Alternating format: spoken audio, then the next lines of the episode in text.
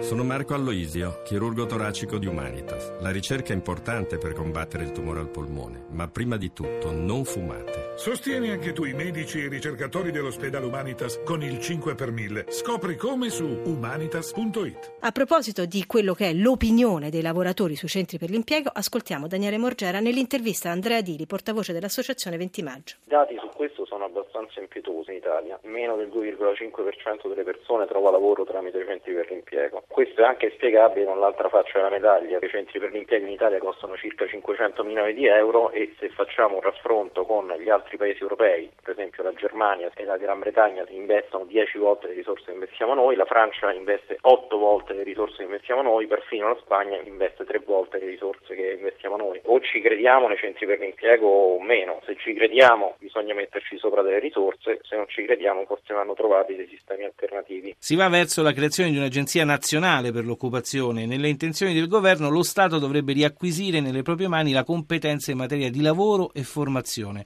È un ritorno al passato o la strada giusta per il futuro? Andrea Dili. L'indirizzo è giusto, cioè quello di avere una eh, centralità nazionale nel governo delle politiche attive, anche perché eh, poi quando si declina su 20 diverse regioni con 20 diverse fattispecie diventa difficile orientarsi in maniera corretta. Il discorso è poi come vengono gestite le cose, perché io posso avere anche la migliore idea, se poi viene gestita in maniera non corretta eh, i risultati sono scadenti. Con l'approvazione dei primi decreti attuativi del Jobs Act è aumentato il precariato o sono aumentate le opportunità in Italia? Nessuno dei due. Io credo che il Jobs Act sia per alcuni aspetti un passo avanti, ma per altri aspetti anche in questo momento un'occasione mancata.